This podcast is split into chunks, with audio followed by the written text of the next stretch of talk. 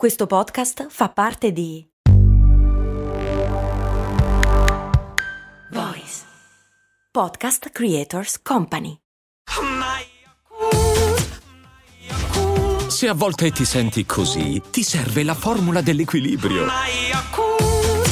Yakult Balance, 20 miliardi di probiotici LCS più la vitamina D per ossa e muscoli. Su patreon.com slash cose molto umane trovi le pubblicità senza puntate, cazzo vuol dire? Trovi le puntate senza pubblicità e oltretutto puoi farmi le domande e io ti rispondo. In puntata, come sto per fare adesso? Cose molto, cose molto umane. La domanda è di Deborah. Deborah, eh, scusami. Perché ti faccio sempre aspettare tanto, ma Deborah fa delle domande difficilissime. Tipo, perché quando vediamo una donna incinta abbiamo l'incredibile attrazione di volerle toccare la pancia? È assurdo come tutti abbiamo sto vizio, dice Deborah. È vero! È vero, cioè si tende a voler toccare la pancia di una donna gravida. Come mai? Non c'è una spiegazione univoca e inattaccabile, tendenzialmente siamo attratti dalle cose diverse e fuori dal comune e allo stesso tempo ci repellono le cose che sono fuori dal comune nel corpo umano, sto parlando a livello istintivo naturalmente, quando sono legate a qualcosa che non va, ok? Tipo malattia, tipo condizione, tipo trauma, eccetera. Mentre una pancia di una donna gravida è qualcosa di fuori dal comune e che rende il corpo della donna diverso dal solito, ma allo stesso tempo è associato a qualcosa di molto sano e molto naturale, per cui ci viene da toccarla. E questa potrebbe essere una risposta. La cosa interessante però è che non da tutti evidentemente e non da Deborah sicuramente, ma come da molte persone eh, questa voglia venga poi tradotta in un'azione, a volte quando non c'è la confidenza. E ho parlato e letto molte testimonianze di donne gravide che parlano proprio del fatto di farsi toccare la pancia e molte di loro, dipendendo dalla cultura naturalmente e anche dall'individuo, considerano questa cosa come un'aggressione o per dirla in altre parole magari meno gravi, ma più terrene, una vera rottura di cazzo,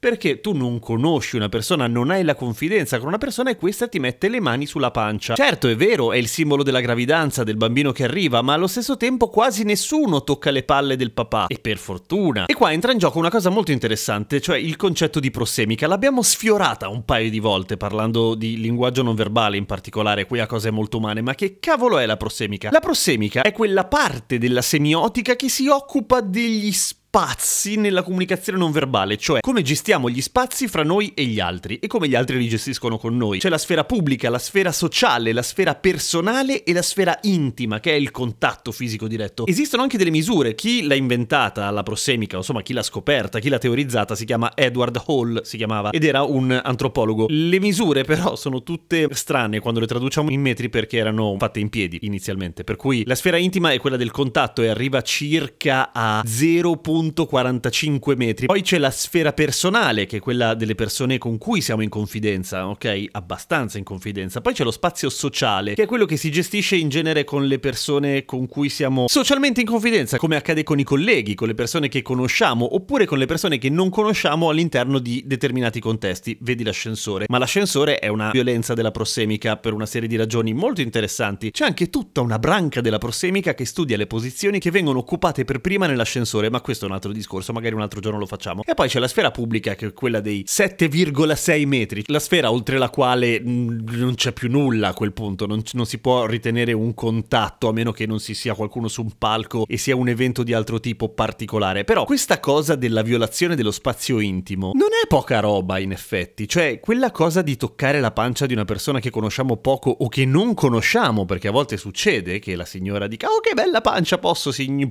e c'hai la mano sulla pancia. Lo so perché mi è successo e non ero neanche gravido. Dicevo, questa violazione è qualcosa di abbastanza strano perché in genere le persone ci fanno abbastanza caso a evitare di farlo, ma la prossemica e soprattutto le dimensioni dello spazio intimo, dello spazio personale e anche dello spazio sociale dipendono moltissimo dalla cultura in cui siamo. In Giappone la sfera personale è molto grande, vale a dire non devi starmi addosso. Nei paesi mediterranei, nei paesi arabi invece è tutto molto più stretto, nel senso che il contatto di uno sconosciuto, lasciate perdere Covid eccetera, però il contatto di uno sconosciuto non è vista come un'aggressione, a meno che il contatto non sia un uppercut al mento, però voglio dire, se ti tocca la spalla per salutarti non è niente di grave. Però appunto dipende da che parte del corpo e la pancia non è mai in nessun caso, a parte durante la gravidanza appunto, considerata una zona che può essere toccata di una persona che non conosci, ma proprio no. E c'è un'altra cosa curiosa che succede e questo avevo letto un articolo che parlava in particolare, o meglio riportava le testimonianze in particolare delle donne nere americane che portano l'afro. Posso toccarti i capelli? Fup, e mano nei capelli. Qua ci sono poche donne nere con l'afro per cui non esiste una casistica. Ho una collega, un'amica con... che è bianca però effettivamente ha i capelli esattamente con lo stesso livello di crespitudine di una persona nera che ha effettivamente l'afro e che si ritrova continuamente le mani nei capelli. A lei fa piacere?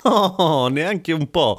Quindi come mai la gente a un certo punto travalica questi limiti spinta da una irrefrenabile voglia di entrare in contatto fisico con qualcuno? Perché in quel momento non è qualcuno, in quel momento è qualcosa.